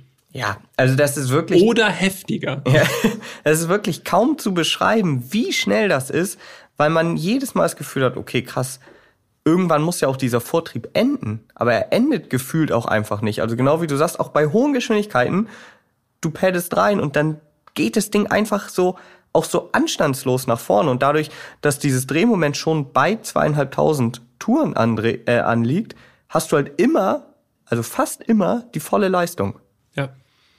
Und was ich auch beeindruckend finde, ist, dass es halt nach oben hin vom Gefühl her gar nicht abnimmt. Also viele Turboautos haben ja so ihr Boostfenster ja. und dann merkst du, okay, wenn die raus sind, dann sollte man eigentlich schon lieber hochschalten, um dann wieder ins Boostfenster zu kommen. Er legt einfach immer noch nach. Ja, genau. Und ja. der dreht über 7000, was ich für ein Turbo, wie gesagt, auch krass finde so. Und dann geht das Ding ja einfach so brutal ab. Also habe ich gerade noch eben zu dir im Vorgespräch gesagt, so ganz extrem finde ich das, hat man das auf der Landstraße gemerkt, beim Rausbeschleunigen aus Ortschaften. In vielen sportlichen Autos geht mir das dann immer so, dass man denkt, okay, da vorne ist das Ortsendeschild. Ja. Und dann denkst du so, jetzt von 50 schön einmal bis 100 rausbeschleunigen. Und in den meisten Autos dauert das ja halt und macht auch Spaß. Irgendwie beinhaltet das nochmal einen Schaltvorgang. Im Turbo ist es einfach so, ja, okay, 100. Und wenn du nur eine Sekunde länger draufbleiben würdest, wärst du gefühlt schon bei 150 oder so. Also das ist dieses Erlebnis ist halt auch so kurz und so schnell vorbei, dass du immer denkst, oh schade, ja gut, muss ich schon wieder bremsen. Du musst halt auch schnell denken. Ja, das auch, ja klar, das auch noch. Die Wahrnehmung muss genauso schnell sein. Äh, und wir haben einen Wert bei den technischen Daten, den wir noch gar nicht genannt haben. Porsche gibt an 80 bis 120 1,6 Sekunden. Also es ist wirklich so und da. Ja. ja, und so fühlt sich das auch an. Wirklich. Ja. Wenn du so rausbeschleunigst, ist so, ja, okay, schade, muss ich schon wieder bremsen. Und auch das habe ich mir so die ganze Zeit gedacht, als ich mit diesem Auto rumgefahren bin. Es ist gut, dass ich den nicht besitze, denn wenn ich den besitzen würde, würde ich meinen Führerschein nicht lange besitzen. Das einfach nicht, weil ich so ein Heizer bin, sondern weil es so schnell bist du viel zu schnell. Und vor allem diese ganze Kraft, die ist halt so wirklich so easy abrufbar. Ne? Sie ja. ist immer da und sie ist immer im Überfluss vorhanden einfach. Also auch auf der Autobahn. Das ist dieser Effekt, den nur ganz, ganz wenige Autos haben. Du fährst auf die Autobahn drauf und du beschleunigst und du musst eigentlich, natürlich macht man es trotzdem, jedenfalls kann ich es nur sehr empfehlen, du musst eigentlich gar nicht nach hinten gucken, was hinter dir passiert, weil du bist auf dem Beschleunigungsstreifen schon so schnell am Ende, dass da eigentlich gar nicht mehr großartig was kommen kann. Aber es, also mit viel Leistung geht auch große Verantwortung einher. Ne? Das müssen wir auch an dieser Stelle auch nochmal sagen. Also es ist schon wirklich, da muss man schon echt hellwach sein, wenn man mit dem wirklich die volle Leistung abruft. Ja, und vor allen Dingen auf einer Autobahn, wo halt auch andere Verkehrsteilnehmer sind. Man kann ja selber ein toller Fahrer sein, aber die anderen rechnen natürlich auch nicht damit, wie schnell man ist. Und das muss man halt immer im Hinterkopf behalten. Dieses Auto legt so viel Strecke zurück, dass ein anderer Verkehrsteilnehmer, der das nicht sieht, also der sieht ja nur ein Auto im Rückspiel kommen, dann will der die Spur wechseln und du bist dann mit deinem Turbo gerade irgendwie schon instant an der Stelle, wo er gerade noch gar kein Auto gesehen hat. Also es ist auch nicht jeder wie wir. Also ich gucke auf der Autobahn bei normalen Geschwindigkeiten immer auch im Rückspiel, was passiert da so hinter mir. und wenn dann so Lichter so aufblitzen quasi mhm. durch ein Beschleunigungsvorgang, denke ich, aha, okay, da kommt am Horizont kommt schon was Schnelles und warte ab, was passiert. Äh, aber klar, dass das nicht jeder so macht. Ne? Und das ja. ist natürlich, ja. Und das kann man natürlich auch niemandem vorwerfen, weil wir sind natürlich auch Freaks und sehen wahrscheinlich schon an den Lichtern, was da kommt aber jemand anders denkt, okay, der Wagen ist noch mehrere hundert Meter hinter mir. Was soll passieren, so ungefähr? Ne? Genau, ja. aber ein Turbo S äh, legt halt mehrere hundert Meter auch in wirklich kürzester Zeit zurück. Ja, und ich meine, die Bremse, das können wir auch nochmal an dieser Stelle sagen, also ich glaube, da sind wir uns einig, also diese Carbon-Keramikbremse mit diesen Riesenscheiben, ja. die ist extrem gut, aber es gibt halt physikalische Grenzen. Ja. So, also Absolut. Diese Bremse gehört sicherlich zu den besten Bremsen in einem Serienfahrzeug, zumindest so vom Gefühl, wenn du in das Pedal reintrittst, auch wenn du stärker bremst, du hast wirklich immer ein wirklich gutes Gefühl im Pedal, keinerlei Fading, gar nichts. Das ist schon, ja, auch das ist beeindruckend. Alles, was so technisch an diesem Auto verbaut ist, ist eigentlich Masterclass, ne? Ja, muss man Übrigens, sagen. was wir noch gar nicht erwähnt haben, das PDK, ja, schaltet im Normalmodus sehr gut. Im Grunde, so wie du gesagt hast, zack, zack, zack hoch. Man fährt bei total niedrigen Drehzahlen kann man richtig easy peasy mitschwimmen überall oder halt auch schnell mitschwimmen, wenn es denn erforderlich sein sollte, ohne dass sich das PDK jetzt groß anstrengen muss. Im Sport Plus Modus, ne? Da haut das Ding die Gänge rein. Das ja. ist echt brutal. Also mhm. nicht mehr dieses, so dieses Bub und die nächste Stufe ist drin, sondern es gibt richtig Klack und dann sitzt der nächste. Das gibt richtig so einen Ruck. Ja. Einmal im Auto und im Antrieb. Aber genau so muss es natürlich sein. Also es ist kein gefährlicher Ruck, äh, sondern ein emotionaler Ruck, würde ich mal sagen. Ja, so ein bisschen hier und da, so ein bisschen Emotionen kommen dann doch durch. Aber es sind irgendwie auch ganz andere Emotionen. Ne? Also das ist wirklich vom Fahren nicht vergleichbar mit einem Lambo oder auch mit den meisten Ferrari nicht. Es ist halt viel perfekter und auf eine andere Art beeindruckend, weil diese Leistung halt es ist Auto hat eigentlich wirklich zwei Gesichter, muss man ganz einfach sagen. Ja. Wenn man in der Stadt damit im Normalmodus fährt, könnte das wirklich ein Auto von der Stange sein. Ein hochwertiges Auto von der Stange, was einfach gut fährt. Und dann schaltest du auf Sport Plus und dann geht das Ding ab, dass du wirklich denkst, das kann nicht sein. So schnell kann dieses Auto gar nicht fahren. Genau das haben Dennis und ich tatsächlich auch. Wir haben uns nach dem ersten Vollgas, äh, nach der ersten Vollgas-Attacke haben wir uns auch echt angeguckt und haben gesagt, es ist ja nicht von dieser Welt einfach, ja. wie das Ding nach vorne geht. Und wenn du dir jetzt überlegst, auch das haben wir gerade eben schon mal ganz kurz angerissen, wenn du jetzt überlegst, es gibt noch Autos, Straßenautos, die haben als Beispiel jetzt einen Bugatti Chiron Supersport, der hat nochmal 950 PS mehr und der hat auch Allrad und der hat auch eine Achtgang Automatik. Wenn du dir das über, also das ist so, es ist fast unvorstellbar, wenn du in so einem Turbo S sitzt, denkst du wirklich, das ist einfach das schnellste Auto der Welt gerade. Und dann gibt es halt Autos, oder noch extremer, Rimac Nevera, der beschleunigt ja in 9,22 Sekunden auf 300. Das heißt, in der Zeit, wo der Turbo S auf 200 ist, bist du mit diesem Rimac auf 300. Und das ist so, das geht überhaupt nicht in meinen Kopf rein, wenn man halt gerade in so einem Turbo sitzt. Das ist alles, das ist alles so schnell. ja, ist es. Also es ist im Grunde, ich habe das auch gestern schon gesagt bei Dennis und ich habe es dir auch schon gesagt, es ist im Grunde, dieser Turbo S ist wirklich was für Zahlenfans, ne? die einfach wissen, äh, dieses Auto hat eine enorme Höchstgeschwindigkeit, äh, beschleunigt so stark wie kein anderes halbwegs normales Auto um einen rum und man hat einfach alle Superlative auf seiner Seite. Es sei denn, es kommt irgendwie ein Bugatti oder ein Rimac oder sowas um die Ecke, aber das passiert sehr selten. Und dann, glaube ich, ist man auch eher begeistert, dass man so einen sieht. Ja, allerdings. Ich muss dazu jetzt aber auch noch mal eine Lanze für den Turbo brechen. Also habe ich ja eben schon gesagt, dass der schnell nach vorne geht, da bin ich wirklich mal ganz stark von ausgegangen. Trotzdem kann ein wenig darauf vorbereiten, wie schnell sich das dann hinterm Steuer anfühlt. Aber davon bin ich wirklich stark ausgegangen, dass das Ding einfach brutal anschiebt. Aber ich muss auch sagen, erste Autobahnauffahrt, ne? Mhm. Die ich gut kenne, wo ich also weiß, okay, so geht die und alles klar. dann bin ich da reingefahren, zügig so für mein Verständnis und habe gedacht, okay, bin halt gleich wieder abgefahren, um die nochmal zu fahren. Und ich war extrem überrascht, wie gut dieses Auto auch in Kurven liegt.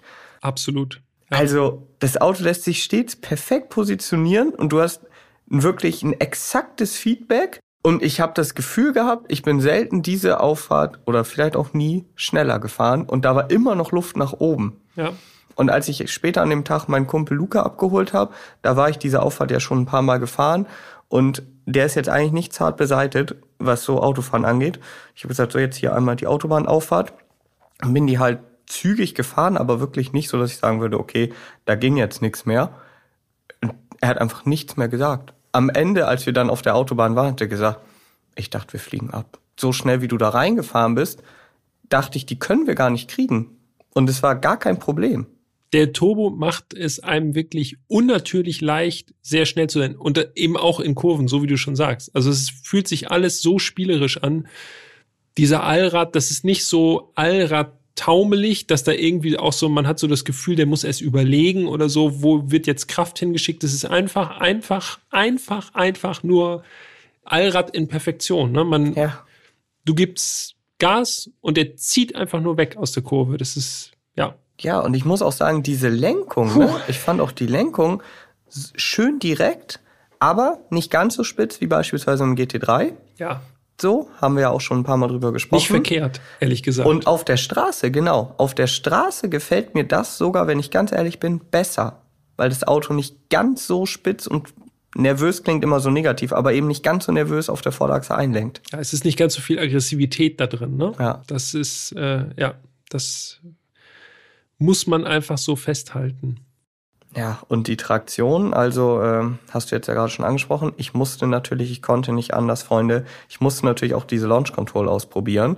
Äh, Launch Control bei Porsche auch wirklich einfach zu engagen, also Sport Plus und dann äh, linken Fuß auf die Bremse, rechten auf Vollgas. Dann pendelt sich das so bei guten 5000 Umdrehungen ein. Und also wir haben ja schon einige Launch Control auch hier im, im Podcast besprochen und so. Und natürlich geht da auch immer ziemlich viel Emotion mit einher, wegen dieser Geräuschkulisse und so.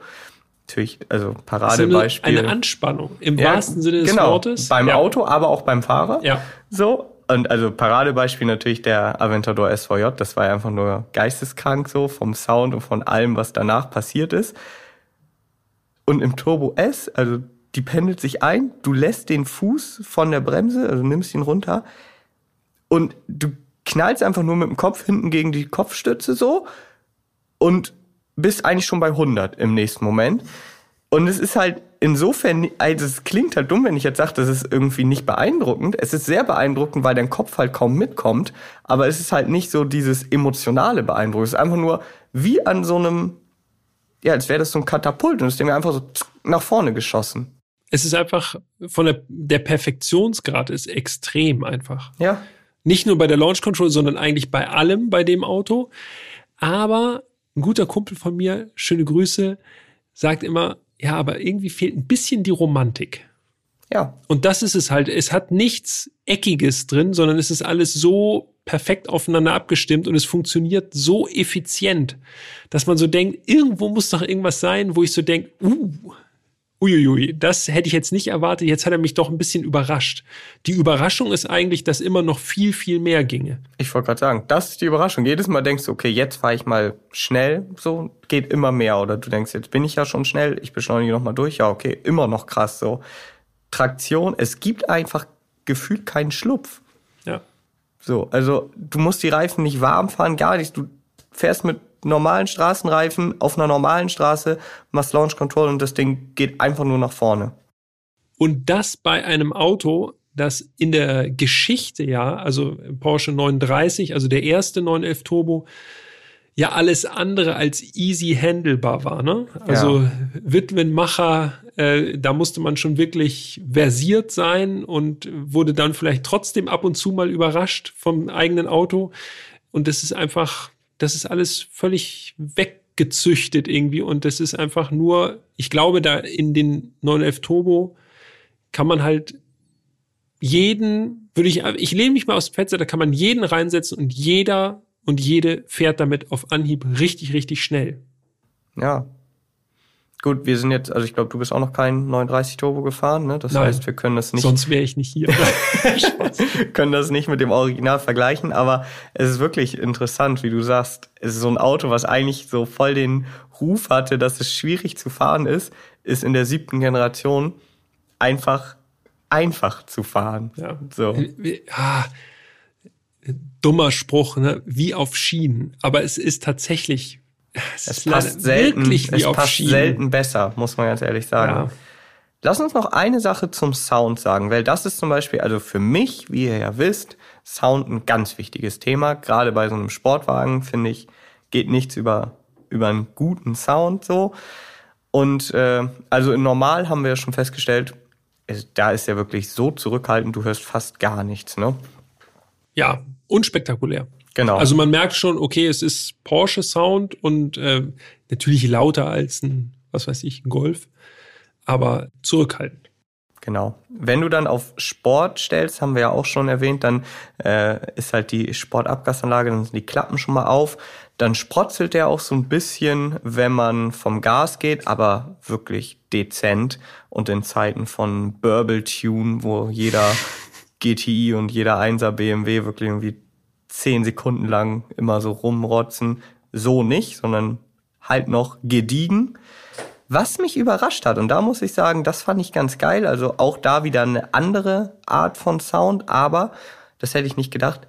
Unter Last, gerade mit offenem Fenster, hörst du die Turbos, auch beim Turbo S, richtig laut.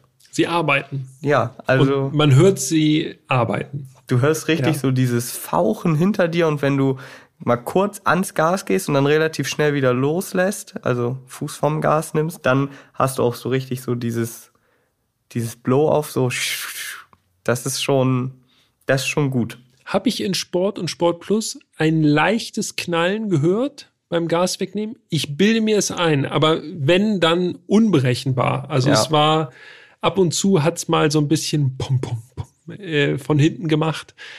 Aber ansonsten auch da eher dieser fauchige, ja, so dieser aggressive Fauch-Turbo-Sound. Ne? Ja. Nicht so, äh, nicht so ein Knallen die ganze Zeit. Ja, also gar keine Show. Du merkst, okay, wenn dann die Turbos fauchen, dann, weil sie halt auch gerade benötigt werden, weil sie arbeiten. Tja. Ja. Eine Sache muss ich noch loswerden bei auf der sportlichen äh, Art, denn ich weiß nicht, wie es dir geht. Ich bin nur vorher einmal überhaupt einen 9F Turbo gefahren. Das war ein 997.2. Das war auch einer der ersten Porsche, die ich überhaupt gefahren bin. Ähm, und der hatte ja schon PDK. Und den bin ich auch mal schneller auf der Autobahn gefahren. Und da hatte man noch so ein, also hatte ich noch das Gefühl, dass der Vorderwagen immer noch beim 997 so ein bisschen leicht wird bei hohen Geschwindigkeiten. Mhm. Logisch, alles Gewicht hinten oder Großteil des Gewichts hinten. Und man sagt ja, äh, bei den ganz alten 911 war das ganz extrem. Ich bin mal ein G-Modell gefahren, aber es war ein normales G-Modell, das bin ich jetzt nicht so schnell gefahren, da hat man schon extrem gemerkt. Beim 997 hat man das immer noch ein bisschen gemerkt. Beim 992 hatte ich jetzt wirklich das Gefühl, also auch bei 300 plus, nichts. Also das Auto ist einfach auch da, wie auf Schienen. Ja, auf jeden Fall. Ein sehr ich würde sagen, massiges Gefühl, auch beim, äh, was gerade Auslauf und so weiter angeht. Das ist wirklich, der Wagen sitzt einfach auf der Fahrbahn. Ja, und selbst wenn dann mal irgendwie so eine Bodenwelle kommt oder so eine Querfuge von der Autobahnbrücke, äh, das bringt den Wagen 0,0 irgendwie ins Arbeiten oder so. Der ja. ist einfach, der sitzt einfach. Verbrauch. ja. So, jetzt bremsen wir hier mal die Emotionen ein bisschen ein, aber müssen sie gar nicht so stark einbremsen, denn ich war wirklich erstaunt. Mhm. Muss ich sagen. Wir sagen noch mal ganz kurz, also angegeben 12,0 bis 12,3. Ja. Wir machen es wie immer, ne? Ich fange mal Ja, an. logisch, Ne? Ich ja. fange mal an. Also ich hatte eine Autobahnfahrt, da bin ich wirklich gut zügig gefahren, wie unser äh, unser Freund erst Chef letztes Mal gesagt hat. Ich will ja immer dann schnell mit schnellen Autos nach Hause fahren, Mhm. so. Und da standen am Ende dann 18,2 Liter auf dem auf dem Tacho, hätte ich beinahe gesagt, also auf der digitale Anzeige. Wie gesagt, ziemlich zügig. Grundsätzlich, ich habe äh, getrippt über die gesamte Strecke, die ich gefahren bin, 600 Kilometer ungefähr. Da hatte ich einen Verbrauch von 14,4. Viel Landstraße, mehrere Launch Controls, schon zügig. Natürlich aber dazwischen dann auch mal wieder einfach nur 100 auf der Landstraße ganz normal. Auch mal Stadt. Und da muss ich sagen, für so ein Auto, ich weiß, das könnt ihr wahrscheinlich auch mittlerweile nicht mehr hören, weil ich das häufig sage, für so ein Auto, für so viel Leistung, mhm, finde ich, geht das absolut in Ordnung. Bei mir eine normale Turbofahrt sozusagen, also auch mal mit Durchbeschleunigen und allem Pipapo, aber auch äh, nur da, wo es der Verkehr zuließ, ansonsten auch so Mitschwimmgeschichten und so. 14,1 Liter, also deckt sich ungefähr. Und sparsam, erstaunlich, erstaunlich. Also maximal 130 auf der Autobahn, so ein leichter Mix. Das war jetzt nicht komplett minimal. Da geht bestimmt noch ein bisschen weniger dann, aber auch mit Stadtverkehr am Ende 8,9, also unter der magischen 9 geblieben. Das ist Sehr schon- zufriedenstellend das ist für 650 PS. Das ist schon echt krass. In der Stadt geht's natürlich hoch, ne? keine Frage. Also irgendwie, wir waren, glaube ich, bei 8,7 oder so oder 8,6 auf der Autobahn und dann bup, bup, bup, bup, bup, ging das in der Stadt natürlich flott nach oben. Aber ich würde mal sagen, unter 10 Liter ist, glaube ich, jetzt keine besonders große Herausforderung. Heftig. Für 56 PS. Laut Bordcomputer, ne? Ja. Und dann haben wir gerade noch was gelernt, also ich zumindest, denn ich habe gesehen, unser Wagen, als ich den nachgetankt habe, da ging irgendwie so 59 Liter oder so rein. Da habe ich mich noch gewundert, habe noch gedacht, hm, kein 90 Liter Tank, weil für die meisten 911 GT3 beispielsweise gibt's ja einen 90 Liter Tank und auch das habe ich auch schon häufig im Podcast gesagt. Wenn es einen großen Tank gibt, würde ich den immer bestellen, muss man halt nicht so häufig ranfahren. Unser Fahrzeug hatte einen 67 Liter Tank und jetzt sind wir eben noch mal ins Datenblatt gegangen und auch im Konfigurator haben wir geschaut. Es gibt keinen 90 Liter Tank für den Turbo und den Turbo S. Und das liegt daran, dass er Allrad hat. Genau. Dann gibt es den großen, die große Tankoption nicht mehr, weil auch bei allen anderen Allradmodellen von Porsche, was den 911 angeht, gibt's nur den in Anführungszeichen kleinen 67 Liter Tank. Ja, und das wusste ich nicht. Also, auch ich habe mich hier, äh, habe noch mal was dazugelernt. Eine Fanfare bitte. Okay, meinst du, äh, wir sind bereit für das Fazit? Ich denke ja. Okay, pass Wir auf. starten rein ins Fazit. Ja, aber bevor wir jetzt den Fazit-Sound einblenden, stellen wir jetzt den Turbo S ab. Und da gibt's Und noch lauschen. eine Besonderheit. ja. Das Fazit. Ja, also ihr habt es gehört. Der Turbo S, und das war jetzt nicht irgendwie Vollgas und dann aus. Äh, wir haben ja auch ein Herz und wir äh, mögen Autos. Von daher, der wurde schon kühl gefahren und trotzdem, als ich dieses, jedes Mal, als ich dieses Auto abgestellt habe, hat der noch geknistert. Das war wirklich eine wahre Freude. Auch nach meiner Verbrauchs-WLTP-Fahrt tatsächlich. Ja, siehst du mal. Mhm. Und da bin ich jetzt wirklich nicht schnell gefahren. Ja, und ich hab, bin auch meistens zum Ende hin durch die Stadt gefahren, sodass da auch nicht mehr viel ging. Und also deshalb habe ich dieses Video auch aufgenommen, weil ich echt dachte, krass, der ist ja, der, das klingt, als hätte ich den jetzt gerade nach einer 300 km/h Fahrt direkt ausgemacht und hier in die Garage gestellt. Ich habe dann sogar noch gedacht, also der stand in einer Einzelgarage bei mir, wenn da jetzt jemand vorbeigeht und das hört mit geschlossenem Garagentor, denkt er ja locker, äh, da brennt irgendwie in der Garage. Nicht, dass es da noch irgendwie einen Notruf gibt, weil das wirklich laut ist. Ja, so ein Lagerfeuerprasseln, ne? Unglaublich effizientes Fahrzeug. Also jetzt nicht, was die, äh, den Energieaufwand äh, angeht, den man zum Fahren benötigt natürlich, sondern effizient in der Darbietung. Also wirklich einfach perfekt. Einfach der ganze Antriebsstrang perfekt auf maximale Beschleunigung ausgelegt, wenn es denn erforderlich ist. Ansonsten so ein richtiger Allrounder tatsächlich. Also auch dieses Fahren so im Alltag dieses unkomplizierte, also diese Bandbreite ist extrem beim 911 Turbo. Ich glaube tatsächlich so extrem wie bei, ich weiß nicht, bei keinem anderen Auto, ehrlich gesagt. Von normal daher cruisen und bequem vielleicht Langstrecke fahren zu rennstreckentaugliche Performance. Ich bin baff, was das angeht. Also, und das, was du schon gesagt hast, er ist halt nicht nur geradeaus schnell, sondern es ist wirklich ein Sportgerät. Ne? Gerade in Sport Plus ist es einfach, braucht dieses Auto wirklich nichts und niemanden fürchten. Ja, also du hast es echt ziemlich genug, äh, ziemlich genau auf den Punkt gebracht. Also ich bin auch komplett überrascht von dem Auto. Gleichzeitig muss ich aber auch sagen, ich bin komplett überzeugt. Also ich kann jetzt noch besser nachvollziehen, warum man ein Turbo S kauft. Also es ist wirklich so, es ist eigentlich der perfekte Sportwagen. Er kann alles. Er ist ultra schnell, super alltagstauglich, nicht so auffällig, wenn man jetzt auf äh, auffällige Autos steht, dann ist er natürlich nicht perfekt, aber es ist wirklich, wenn du willst, eine absolute Waffe und gleichzeitig kannst du damit einfach einkaufen fahren und überall hinfahren so. Also wenn du keine Familie hast und nur ein Auto möchtest, ja, Turbo S. Kann alles.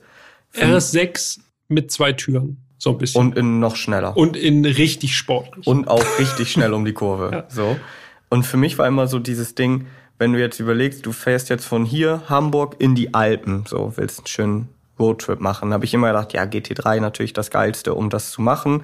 So gut, okay, wird dann irgendwie vielleicht nach 500 Kilometern ein bisschen anstrengend, weil es eventuell laut ist und du halt hohe oder laute Abrollgeräusche hast. Aber wenn du dann in den Alpen bist, dann hast du da halt dieses Skalpell, um durch die Alpen zu düsen. Wenn ich das jetzt nochmal überlege, ich, ich würde immer noch ein GT3 nehmen, ja, aber der Turbo S könnte das eigentlich besser.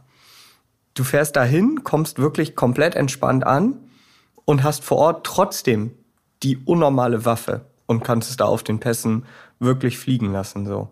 Aber bei aller Perfektion muss ich sagen, die Romantik fehlt ein bisschen. Also mir jedenfalls, das liegt wahrscheinlich äh, an mir, aber da würde ich, ich hätte lieber ein Fahrzeug, wo ich auch bei langsamen Geschwindigkeiten denke, oh, er will eigentlich schneller.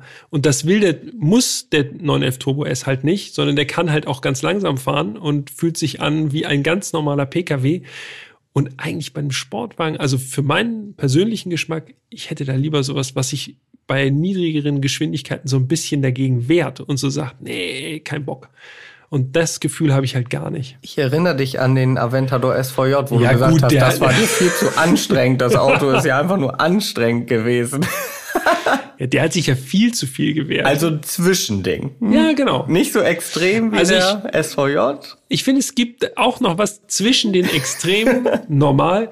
Also von daher, wenn man mich fragen würde, 911 Turbo S oder 911 GT3, dann würde ich aber sowas von den GT3 noch nehmen, weil einfach die Sensation, dieses pure Fahrerlebnis, das ist im GT3 einfach noch mehr vorhanden, auch wenn der Turbo natürlich einfach so dieses Perfektionsgerät ist und extrem beeindruckend ist. Aber nee, GT3 immer noch. Ja, da bin ich bei dir. Also ich glaube, da sind wir aber auch gleich verrückt und würden immer sagen, okay, die Emotionen gehen uns da halt noch vor der Perfektion. Ähm, also ich würde auch ein GT3 nehmen, wenn man mir die Wahl lassen würde. Aber eigentlich kann man dem Turbo S nicht wirklich was vorwerfen. Also er ist halt nicht so emotional, okay, aber das ist ja bewusst so.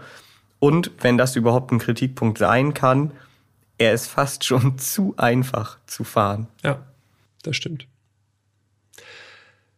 eigentlich gibt es nur ein Auto, was noch besser sein könnte als ein 911 Turbo S, oder? Noch perfekter, noch vollkommener, meinst du? Weil größerer Kofferraum auch. Auch, ja. Ja. Und vier Türen. Auch noch, ja.